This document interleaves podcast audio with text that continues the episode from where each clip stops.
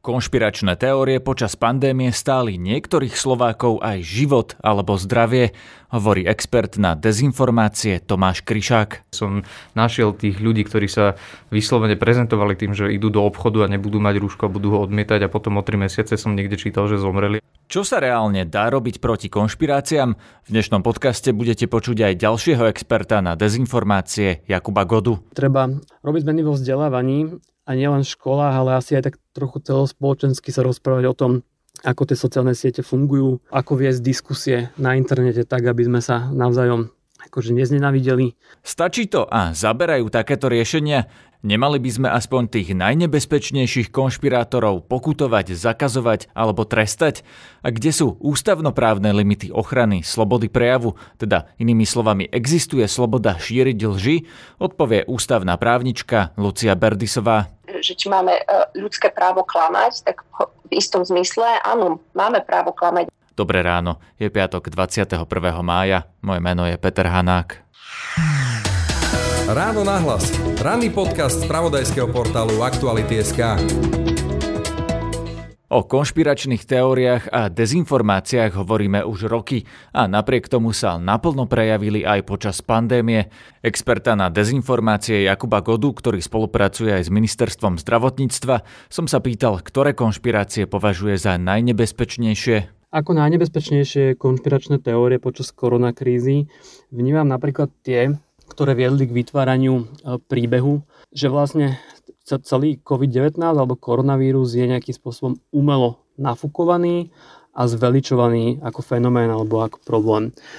To boli napríklad konšpiračné teórie, ktoré hovorili o tom, že e, štatistiky úmrtí sú falšované a teda nielen, nielen v rámci tej teórie, nielen, že to inštitúcie falšujú, ale teda aj celé novinárske spektrum o tom nehovorí, akože neziskovky o tom mlčia, vlastne všetci sú nejakým spôsobom spriahnutí a rešpektujú ne, ne, nejaký sfalšovaný oficiálny narratív. Čiže to je ako keby typická konšpiračná teória, že sú všetci spriahnutí dokopy.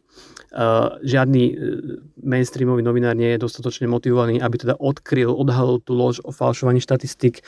Iba jednoducho uh, konšpirační teoretici na internete to dokázali zistiť. Čiže to je veľmi nebezpečné v tom zmysle, že to pod, podporovalo ten príbeh o tom, že že COVID je vlastne banálna choroba, že, že, že to je nafúknutá bu- mediálna bublina a, a mohlo to v kritických momentoch e, prispievať k tomu, že to jednoducho strašne veľa ľudí podceňovalo a neboli ochotní sa obmedziť, čo je prirodzene nepríjemné. Ďalšie nebezpečné konšpiračné teórie sú v tejto fáze a týkajú sa očkovania, kedy sa to prezentuje, e, kedy sa očkovanie prezentuje iba ako niečo účelové, čo je umelo tlačené na silu, primárne za za teda účelom zisku uh, nejakých firiem, čo sa ako keby, uh, čo, čo v realite samozrejme, že ten, že, že ten zisk tam existuje. Problém tých konšpiračných teórií je, že zase, uh, zase vytvárajú predstavu, že tá vakcinácia v skutočnosti nie je potrebná, alebo nie je účinná, alebo dokonca je škodlivá a umelo alebo na, na silu je nám tajený nejaký zázračný liek, ktorý by mal fungovať. Čiže to zase je, je, je príbeh alebo je konšpiračná teória, ktorá môže odradzať ľudí od očkovania a predlžovať celú túto krízu, čiže to tiež vnímam ako mimoriadne nebezpečné. V štúdiu mám experta na konšpirácie Tomáša Kryšáka. Poznáme sa, tak si budeme týkať. Vitaj. Ahoj Peter, ďakujem za pozvanie. Ktoré sú podľa teba také najnebezpečnejšie konšpirácie, ktoré sa ukázali počas tej koronakrízy a hlavne doplatil niekto na ne na Slovensku životom alebo zdravím? A, tak všetky tie nebezpečné konšpirácie v posledných mesiacoch boli tie, ktoré súviseli s covidom, s pandémiou, s protipandemickými opatreniami a za tie najnebezpečnejšie vlastne považujem tie, ktorým verilo na nešťastie po dlhú dobu veľké množstvo ľudí. A to boli práve tie, ktoré spochybňovali napríklad nosenie rúšok, aktuálne sú to tie, ktoré spochybňujú vakcináciu, prezentujú ako niečo nebezpečné.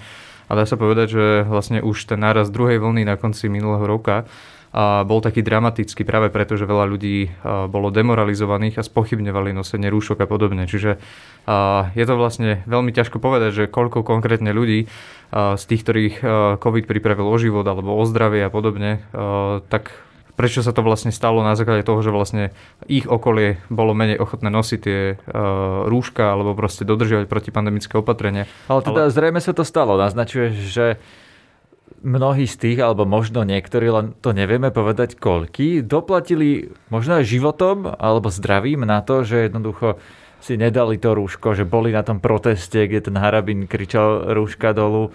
Napríklad. Vieme to identifikovať, lebo ja viem o jednom prípade, o ktorom sa písalo, že bol na proteste, e, mal ťažký covid a neviem teda teraz naisto, či ten človek prežil alebo nie, ale vieme tie prípady zdokumentovať. Máme také, že túto Ujo Jožo z nejakej obce bol na proteste, nedal si rúško, zomrel? Uh, vieš čo, takto z hlavy si naozaj neviem vybaviť uh, ten konkrétny príklad. Ako o viacerých z nich som napríklad aj písal na stránke Checkbot, kde som našiel tých ľudí, ktorí sa vyslovene prezentovali tým, že idú do obchodu a nebudú mať rúško a budú ho odmietať a potom o 3 mesiace som niekde čítal, že zomreli a podobne. Že boli, boli také konkrétne príklady. Ale čo som chcel povedať bolo, že naozaj, že my sme tu zažili vyslovene uh, zmenu spoločenskej nálady, ktorá bola vyslovene uh, drivovaná alebo po, vedená tým, ako ľudia verili v rôzne dezinformácie a konšpirácie. A v tom bolo to najväčšie nebezpečenstvo, že keď si vezmeme, ako sa v Slovensku darilo udržiavať nízky počet nakazených a mŕtvych počas prvej vlny, ako sme boli disciplinovaní, tak potom vlastne ten veľký prechod na tú nedisciplinovanú spoločnosť bol práve vplyvom tých dezinformácií a práve tie mali vlastne následok, že sa veľmi veľa ľudí nakazilo a žiaľ veľmi veľa ľudí zomrelo. Čiže ono sa to nedá vnímať ako individuálne prípady, skôr to vnímam vlastne z toho veľkého vyššieho pohľadu a pozerám sa vlastne na to, ako pochybila, dá sa povedať, že celá spoločnosť. Teraz to bude taká cynická otázka. Nemali by sme nechať tých ľudí, ktorí sú jednoducho tak hlúpi, že tomu veria, aby na to doplatili? Nemali by sme ich nechať vyhrať Darwinovú cenu, že teda keď si taký hlupák, že veríš tomu, no tak nenos rúško na kasa? Tak ja som privrženec takého civilizovaného prístupu a sám sa považujem za človeka, čo žije v civilizácii, takže jednoznačne taký prístup odmietam, lebo nežijeme v džungli, kde by mal silnejší pozierať slabšieho a podobne. A ja si myslím, že by sme mali vytvárať prostredie, kde ľudia môžu s čo najväčšou pravdepodobnosťou robiť informované rozhodnutia. A informované rozhodnutia sú vlastne tie, ktoré nás vedú k tomu, že urobíme rozhodnutie, ktoré neohrozí naše zdravie, náš život alebo naše okolie. A keď niekto spraví informované rozhodnutie, napríklad, že sa nezaočkuje s vedomím toho, že môže dostať COVID a si povie napríklad, že mám 30-40 rokov, pravdepodobne na to nezomriem, ale vyviniem si imunitu sám, lebo to tí, títo ľudia tvrdia, ktorí sa nechcú nechať zaočkovať. Nemali by sme ich nechať, mali by sme ich nútiť do očkovania, alebo ak teda chcú niesť tie dôsledky, chcú niesť to riziko, že budú mať aj zdravotné komplikácie, prečo by sme ich mali nútiť? Nemyslím si, že by sme mali niekoho do niečoho nútiť, ale skôr by sme mali naozaj ľudí naučiť e, rozlišovať, čo sú to tie vplyvové operácie alebo vplyvové manipulácie, ktorým dnes ľudia bez toho, že by si to uvedomovali, tak im v tom online prostredí čelia. A napríklad v tomto prípade, čo si pomenoval, tak mi to príde, že hovoríš skôr o motivovanom myslení, lebo takýto človek nerobí informované rozhodnutie tým, že odmieta vakcináciu, lebo vakcinácia, ktorá je zadarmo a je proti vlastne smrteľnej chorobe, ktorá sa rozšírila po celej planete a zabila niekoľko miliónov ľudí, to nie je informované rozhodnutie. To je skôr motivované rozhodnutie, za ktorým by sme mohli nájsť niečo, že ten človek si vyhodnotil niečo na základe um, rôznych manipulatívnych zdrojov, ktoré mu proste odprezentovali veci čiastkovo, neúplne, nepresne. Ale naopak informované rozhodnutie si neviem predstaviť uh, v celej tej škály proste informácií, ktoré človek sprocesuje, že by dopadlo inak, než uh, áno, pri prvej možnej príležitosti sa zaočkujem, lebo tým vlastne eliminujem akékoľvek riziko, že budem mať trvalé následky, úplne eliminujem riziko, že zomriem a eliminujem vlastne aj riziko, ktoré predstavujem pre svoje okolie, najbližšiu rodinu a podobne. No keby si niekto chcel matematicky vypočítať, akú šancu má zomrieť na COVID. Ja som to teda urobil, ja som si to vypočítal, keď som šiel robiť reportáž do covidovej nemocnice, že e, v prípade, že by som sa nakazil, mi vyšlo, že mám šancu zomrieť menej ako 1%, a preto som do toho šiel. Keď niekto urobí takéto rozhodnutie, že si naozaj vypočíta tú šancu, že moja šanca zomrieť na COVID je menej ako 1%, tak e, z toho vyplýva, že by mohol teoreticky sa niekto vedome nezaočkovať. Nemyslím si, pretože zaočkovaný človek má riziko úmrtia 0%. Takže aj tak vlastne človek, ktorý ignoruje alebo nechce sa nechať zaočkovať, tak ako keby zvyšuje to riziko úmrtia, aj keď to predstavuje také malé percento, ako si povedal. Aké sú teda riešenia? Dá sa vôbec proti konšpiráciám zakročiť, napríklad z pozície štátu? Opäť Jakub Goda. Myslím si, že to nemá nejaké finálne riešenie. Myslím si, že, že neexistuje ani že jedno konkrétne riešenie, ktoré by to vyriešilo. Skôr existuje sada veci, ktorá sa dá robiť na rôznych úrovniach. Myslím si, že komunikácia štátnych inštitúcií v online prostredí je jedna časť toho, čo treba zlepšiť alebo na čom treba pracovať. Ja sa o to snažím v spolupráci s ministerstvom zdravotníctva, kedy sa snažíme komunikovať na sociálnych sieťach ako ministerstvo zdravotníctva spôsobom, ktorý je konkurencieschopný voči práve producentom hoaxov alebo konšpiračných teórií.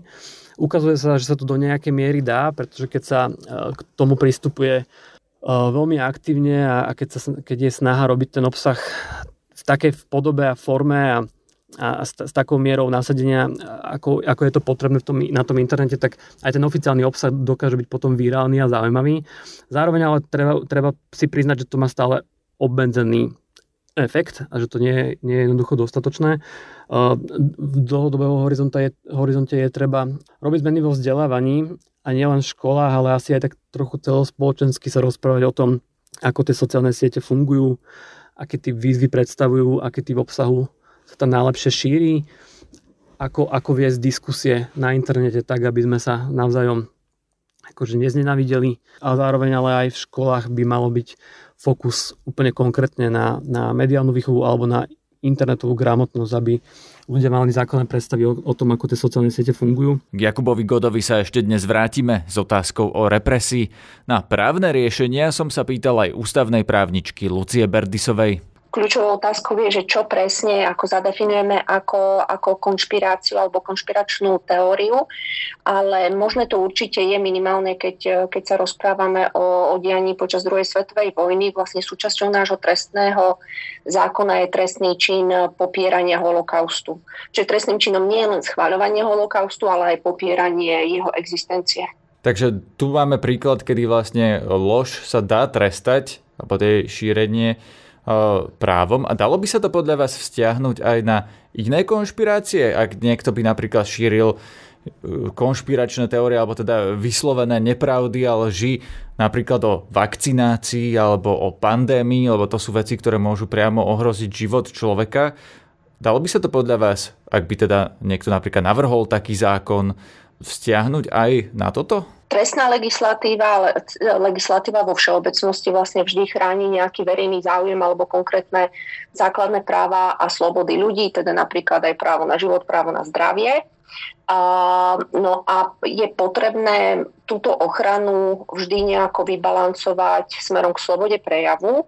Čiže vo všeobecnosti je možné uvažovať nad nejakou právnou úpravou, ktorá obmedzuje slobodu prejavu, ale vždy si treba vybrať, či ide o, o také ohrozenie spoločnosti, že sa rozhodneme to, to trestať a, a, povedzme použitie, vlastne využitie slobody prejavu v rámci trestného práva alebo v rámci prostriedkami správneho práva, čiže cez priestupky, aby sme to vybalancovali dostatočne voči tej slobode prejavu. Tá odpoveď je veľmi abstraktná a ona asi ani iná ako abstraktná byť vlastne nemôže, veď celá tá diskusia okolo tiež nenávistných trestných činov sa, sa točí okolo toho, že kedy kedy spôsobujeme niekomu druhému e, škodu, kedy má byť favorizovaná sloboda prejavu, kedy má byť e, favorizovaná ochrana práva slobod iných. No dobre, tu vám do toho skočím, lebo napríklad právo na život, keď niekomu uh-huh. naozaj uškodíte tým, že ho presvedčíte, niekomu, kto napríklad nevie veľa o vakcinácii, vy mu poviete, neočkujte sa a ten človek sa nakazí koronavírusom a zomrie, tak e, to si myslím, že je záujem, ktorý by mal zákon chrániť. Mm-hmm. Isté, otázka je, že či prostriedkami trestného práva. Čiže tiež, keď má e, štát, keď, keď sa bavíme o tomto konkrétnom prípade, e, otázka je, keď má štát k možnosti, možnosť prístupu k rôznym informačným prostriedkom, rôznym informačným kanálom, keď ich takto nazvem, e, a ich vie využívať tiež na, na propagáciu ochrany života a zdravia, či tu povedzme ten protitlak nejaký sankcionovať v rámci trestného práva. A presne na toto som sa pýtal Jakuba Godu. Čo sa týka uh, represívnych riešení, myslím si, že tie do určitej miery môžu byť súčasťou tej skladačky, aj keď by som si od nich tiež nesľuboval, uh, že, to, že to nejako finálne vyriešia. Myslím si, že dôležitá bude regulácia sociálnych platform, ktorá sa rýsuje primárne na pôde Európskeho parlamentu, alebo teda Európskej komisie. v podobe Digital Services Act, ktorý má zregulovať v prvom rade ilegálny obsah. Ťažšie je to s reguláciou práv, akože nepravd alebo dezinformácií, pretože tam samozrejme je je, je ťažké definovať, čo je mizinformácia, teda nejaká omylom vypustená lož, čo je dezinformácia, teda účelovo vytvorená uh, lož. Toto, je, toto nie je triviálne vyriešiť to nejakým takýmto spôsobom. Netreba od toho slubovať, že, že, že niekto nám nadiktuje, čo je pravda a čo nie je. Uh, na druhej strane, myslím si, že pri extrémnejších prípadoch, a to aj napríklad môže byť pandémia, núdzový stav, veľká kríza zdravotná, počas ktorej umiera mnoho ľudí. A pokiaľ v takejto situácii tu existujú aktéry, ktorí systematicky, pravidelne, vo veľkej mierke s veľkým zásahom a s reálnym potenciálom ovplyvniť správanie ľudí a spôsobiť reálne fyzické škody, toto robia, tak tam si myslím, že by mala existovať diskusia o tom, či by štát mal mať nástroje na, na potlačenie minimálne takýchto aktérov, ktorí to robia vo, veľké, vo veľkom meritku a systematicky. Čiže o tomto by nejak, nejaký typ diskusie mal, mal, mal byť, ale, ale to riešenie si myslím, že je viac faktorové, respektíve pozostáva z rôznych vecí na viacerých úrovniach. Či existuje riešenia, odpovie opäť Tomáš Kryšák. Riešenia určite existujú, lebo konšpirácie a vôbec všetky tie dezinformácie a podobne, to sú, ne, to sú nebezpečenstva, ktoré boli vlastne vytvorené človekom. A na všetko, čo vlastne ako problém vytvorí človek, tak vždy na to existuje riešenie, ktoré bude zase vytvorené iba človekom. No tak si ich pomenujme, že čo konkrétne zaberá a čo nezaberá. Tak napríklad veľmi dôležité je, aby štát mal efektívnu strategickú komunikáciu, aby ju dokázal vlastne distribuovať k svojmu obyvateľstvu spôsobom, ktorý bude zrozumiteľný, ktorý bude včasný, čo znamená, že nech je to vlastne čo najrychlejšie vonku, aby to proste e, pomohlo ľuďom sa zorientovať a nech to prichádza vlastne od tých jednotlivých komunikátorov, ktorí sú zamestnaní napríklad na jednotlivých ministerstvách, aby bol dosiahnuté to, že vlastne ľudia vedia, že ako jednotne komunikuje štát, ako vlastne uchopuje tieto témy a sú vopred informovaní. Hej, že to znamená, si... že tie autority by nám mali povedať, čo je pravda? Ne, nemusí nám hovoriť, že čo je pravda, ale stačí, že nám vlastne pomenujú, čo je objektívna realita. Ja by som skôr pracoval s tou kategóriou objektívnej reality, a pretože pravda e, v dnešnej dobe no, ľudia si ju e, vykladajú rôzne a radšej idem do toho, do toho smeru tej objektivity. Ale strategická komunikácia zároveň potvrdzuje aj tú e, legitimitu toho, že vlastne štát je ten hlavný aktér, ktorý má v takýchto krízových situáciách komunikovať to najdôležitejšie. Keď Ale sa to ten... štát do určitej miery robí, neveď aj ministerstvo zdravotníctva na Facebooku, aj ministerstvo neviem, zahraničných vecí to robí, aj policia má stránky, kde vyvracajú rôzne hoaxy. Ale nestačí to. Nestačí to, pretože to nie je kombinované vlastne s ďalšími riešeniami, ktoré by mali byť prístupné. To sú napríklad rôzne regulácie sociálnych sietí, ktoré by napríklad znemožňovali, aby zdroje, ktoré šíria dezinformácie opakovane a cieľene, mali tú slobodu dosahu, akú majú dnes algoritmy vlastne napomáhajú až niekoľkonásobne viac e, šíreniu a dosahu dezinformácií než objektívnych informácií. Takže by malo vzniknúť nejaké právo, ktoré povie sociálnym sieťam, že musíte zmeniť ten algoritmus tak, že ak je to zjavná dezinformácia, lož, konšpiračná teória, tak by sa to nemalo zobratiť tým užívateľom, alebo ako by mala taká regulácia vyzerať? Osobne si myslím, že tá najlepšia cesta je to vlastne, čo navrhuje e, aktuálne Európska únia e, v rámci e, svojho plánu, ktorý sa volá DSA. A je to vlastne koncepcia, ktorá bude vytvárať tlak na veľké firmy ako Facebook alebo Google a vlastne bude ich e, nutiť k tomu, aby boli zodpovedné napríklad za odstraňovanie nebezpečného obsahu, ale tiež sú tam vlastne navrhované zmeny, ktoré budú viesť k zmene algoritmov a môžeš si to predstaviť tak, že nebude odstraňovaný konkrétny obsah, ale stránka, ktorá bude mať napríklad veľmi zlú reputáciu a bude šíriť dezinformácie, tak od nej nebude e, možné dostávať do feedu automaticky tie správy, ale ľudia si ich budú musieť dohľadať. Čo už vlastne znižuje e, pravdepodobnosť, že takéto informácie sa dostanú medzi veľa ľudí. Čo vieme riešiť zo slovenskej úrovne? Teraz si pomenoval nejaký návrh Európskej komisie, ale vieme na Slovensku napríklad tých konkrétnych eh, ľudí, ktorí tvoria a šíria tie konšpirácie, napríklad pokutovať, alebo im to zakázať, alebo ich trestať. Dá sa to vôbec?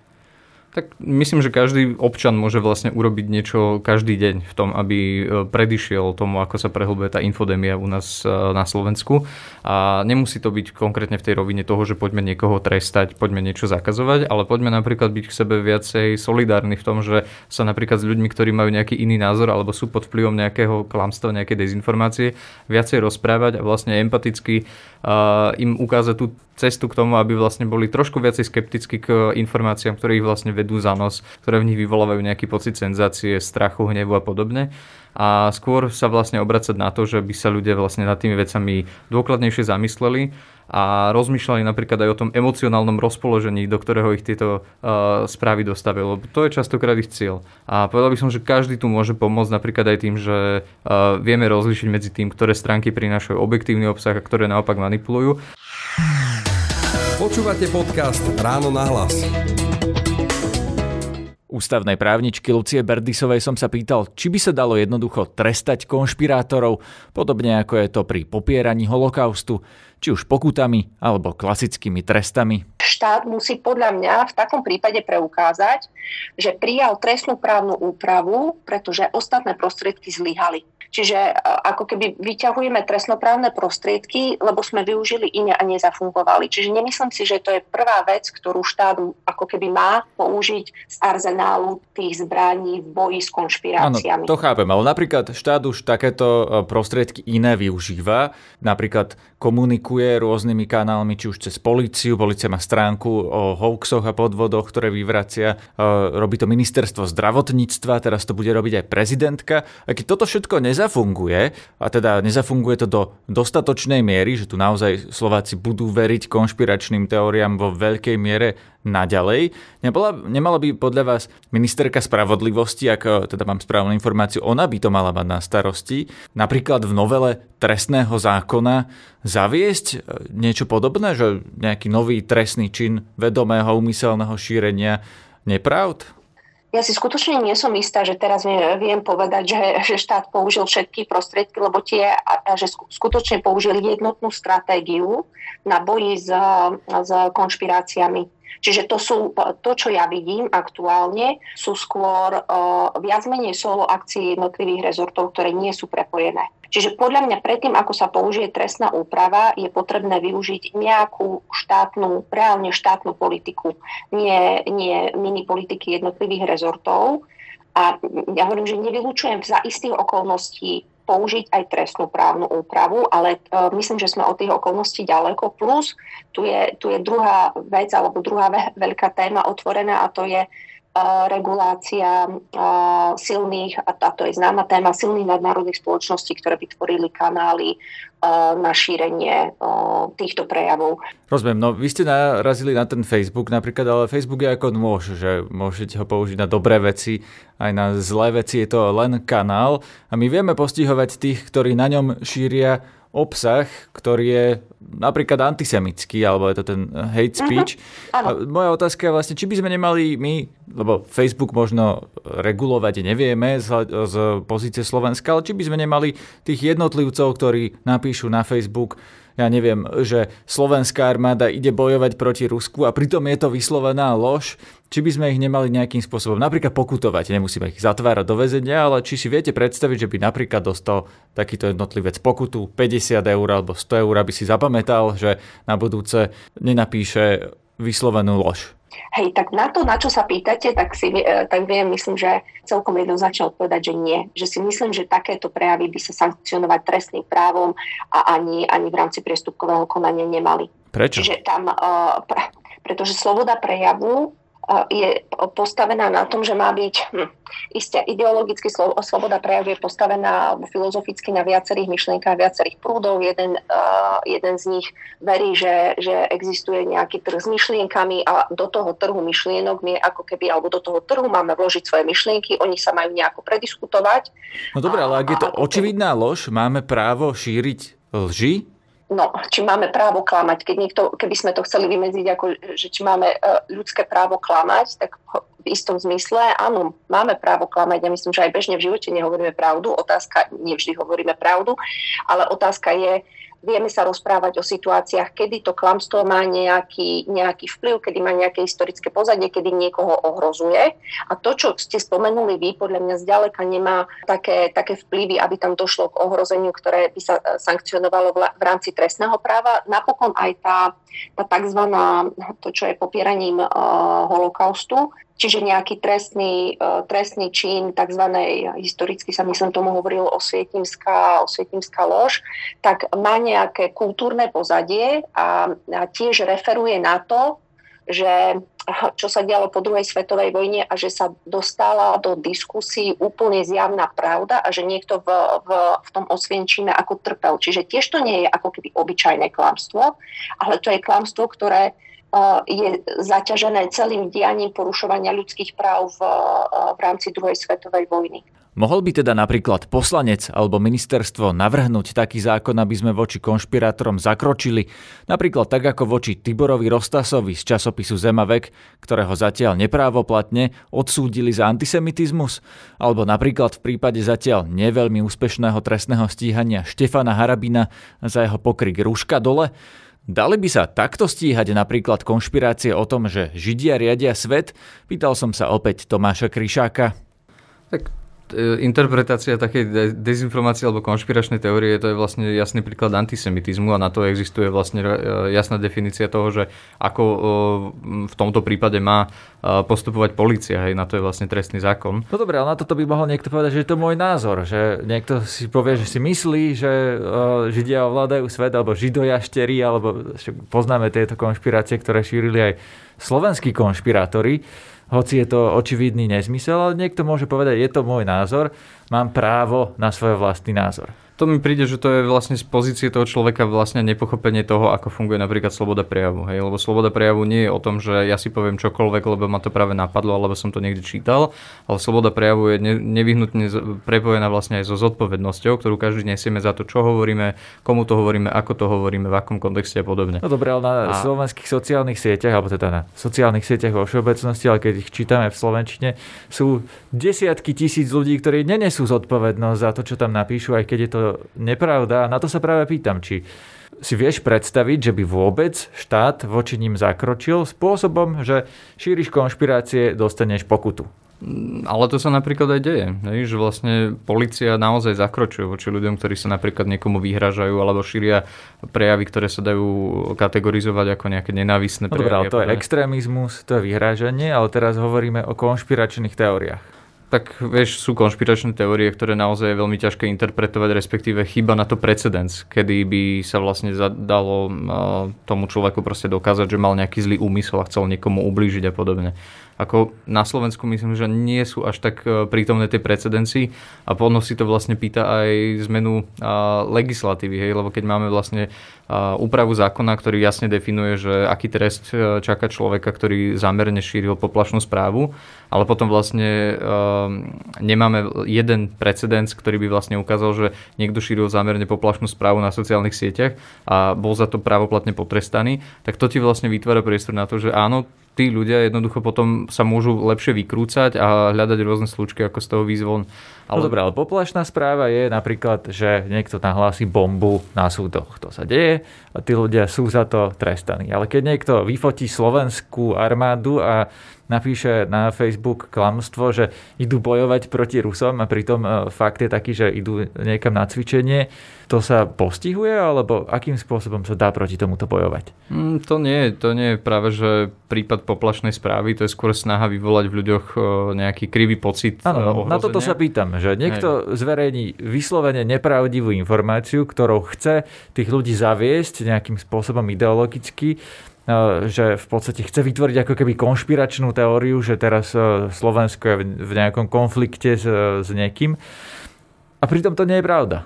No na toto napríklad na, u nás uh, nie sú uh, vytvorené zatiaľ nejaké legislatívne nástroje, ktoré A vieš si takéto... predstaviť? Vieš si predstaviť, že by sa to dalo riešiť? No viem si predstaviť, že by sa to dalo riešiť, ale to by sme sa už vlastne museli inšpirovať niečím, čo mi príde, že bolo používané v období napríklad studenej vojny, hej, kedy vlastne boli prítomné rôzne vplyvové operácie a no žiaľ, Československo bolo vtedy pod sférou sovietského vplyvu, takže u nás sa to viac menej rodilo u nás e, z dikcie štátnej moci a bolo to implementované na naše obyvateľstvo, takže tiež nemáme ten precedens, že ako by sme sa voči tomu bránili, ale boli západné krajiny, ktoré sa bránili napríklad voči propagande, ktorá prichádzala zo Sovietskeho zväzu a tie mali legislatívu, ktorá dokázala pekne e, rozlišiť e, medzi tým, že kedy je vlastne ten človek len nejaký naivný šíriteľ dezinformácií a rozkladá z vlastnej hlúposti svoju vlastnú krajinu a spoločnosť a kedy už ide o nejakého agenta, ktorý to robí cieľavedome, lebo za to získava nejaké výhody a robí to vlastne ako agendu, za ktorú má proste prospech. A vtedy sa už môže e, pokračovať tak, že jednoducho ten človek je za to konkrétne potrestaný. Ale to mu tiež musí predchádzať nejaké vyšetrovanie, ktoré presne dokáže, že aha, tak tento človek naozaj dlho, dlhodobo fungoval ako proste agent, ktorý šíril propagandu, mal takéto ciele, získaval za to toto konkrétne. Ale naznačil si, že v demokratických štátoch sa to dá, že to nie je teda len otázka nejakého autoritárskeho režimu, ktorý povie, čo je a čo nie je pravda, ale že aj v demokracii sa dá odlíšiť, či niekto vedome a umyselne s nejakým zlým úmyslom šíri nepravdy. Určite áno, lebo demokracie sú z podstate vždy slabšie ako autoritatívne režimy, ale vždy dokážu vygenerovať nástroje na to, aby sa dokázali brániť, chrániť svoje inštitúcie, chrániť svoje obyvateľstvo a vyslovene vytvárať princípy a zákony, ktorými sú ochraňované tie mm, paradigmy napríklad slobody prejavu, to je jednoducho nevyhnutné na to, aby demokracia prežila. Takže existovalo to v minulosti, existuje to dnes a je vlastne len na nás, ako to vlastne implementujeme a posilníme v našej spoločnosti aj v budúcnosti. Počúvajte aj naše ďalšie podcasty, napríklad večerný podcast Aktuality na hlas o aktuálnej téme dňa. Sobotnejší podcast Múzeum bude tentoraz o Bojnickom zámku a náš športový podcast sa zaoberá Vladimírom Vajsom na lavičke futbalového Slovana. Pekný víkend a príjemné počúvanie želá Peter Hanák. Všetky podcasty z pravodajského portálu Aktuality.sk nájdete na Spotify a v ďalších podcastových aplikáciách.